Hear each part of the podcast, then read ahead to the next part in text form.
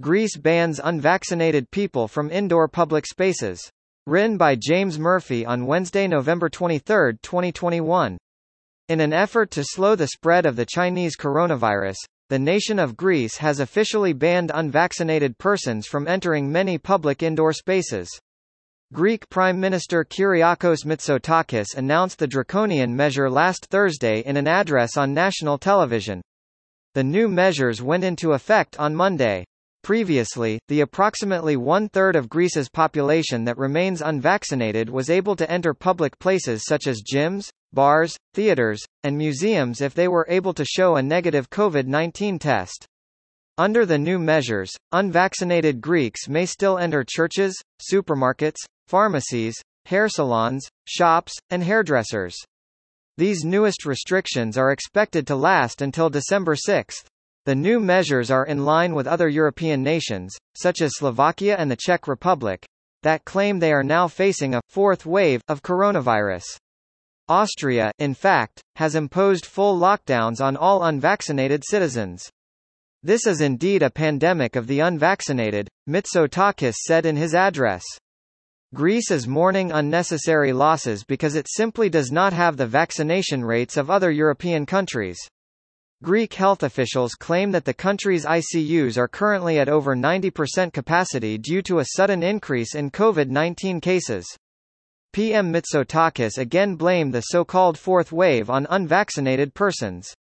We are up against a pandemic of the unvaccinated, since those vaccinated even if they get sick have mild consequences, Mitsotakis said. To compound those issues, Greece is currently facing a severe healthcare worker shortage as, in September, the government suspended over 5,500 healthcare workers, including doctors, nurses, and technicians, who refused to receive the experimental vaccines.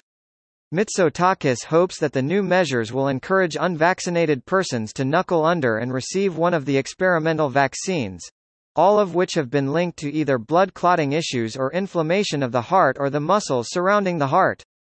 I am optimistic that they will weigh the situation more calmly and realize that if they are vaccinated, their life will finally become much easier. Without additional restrictions and financial burdens, they will be next to their loved ones and feel more comfortable in society. This is exactly the aim of the additional measures that I am announcing today, the Prime Minister said. In other words, if you are a Greek who wishes to feel more comfortable in society, you better get the shot. Greek travel pages reported on the new restrictions. All unvaccinated adults, who until now were banned from entering restaurants, cafes and bars, will not be allowed to enter other public venues, including cinemas, theaters, museums or gyms, not even with a negative COVID-19 test. Verification checks to certificates will be conducted at entrances. All certificates, printed or on cell phones, will be scanned by the COVID-free app.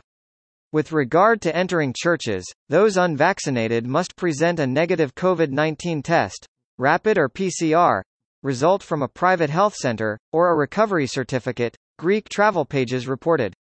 And, of course, masks are required in all workplaces and public and private sector businesses.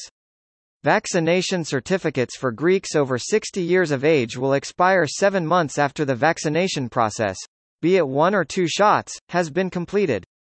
This means that Greek citizens over 60 years of age will need to receive a booster shot before they can again enter public spaces.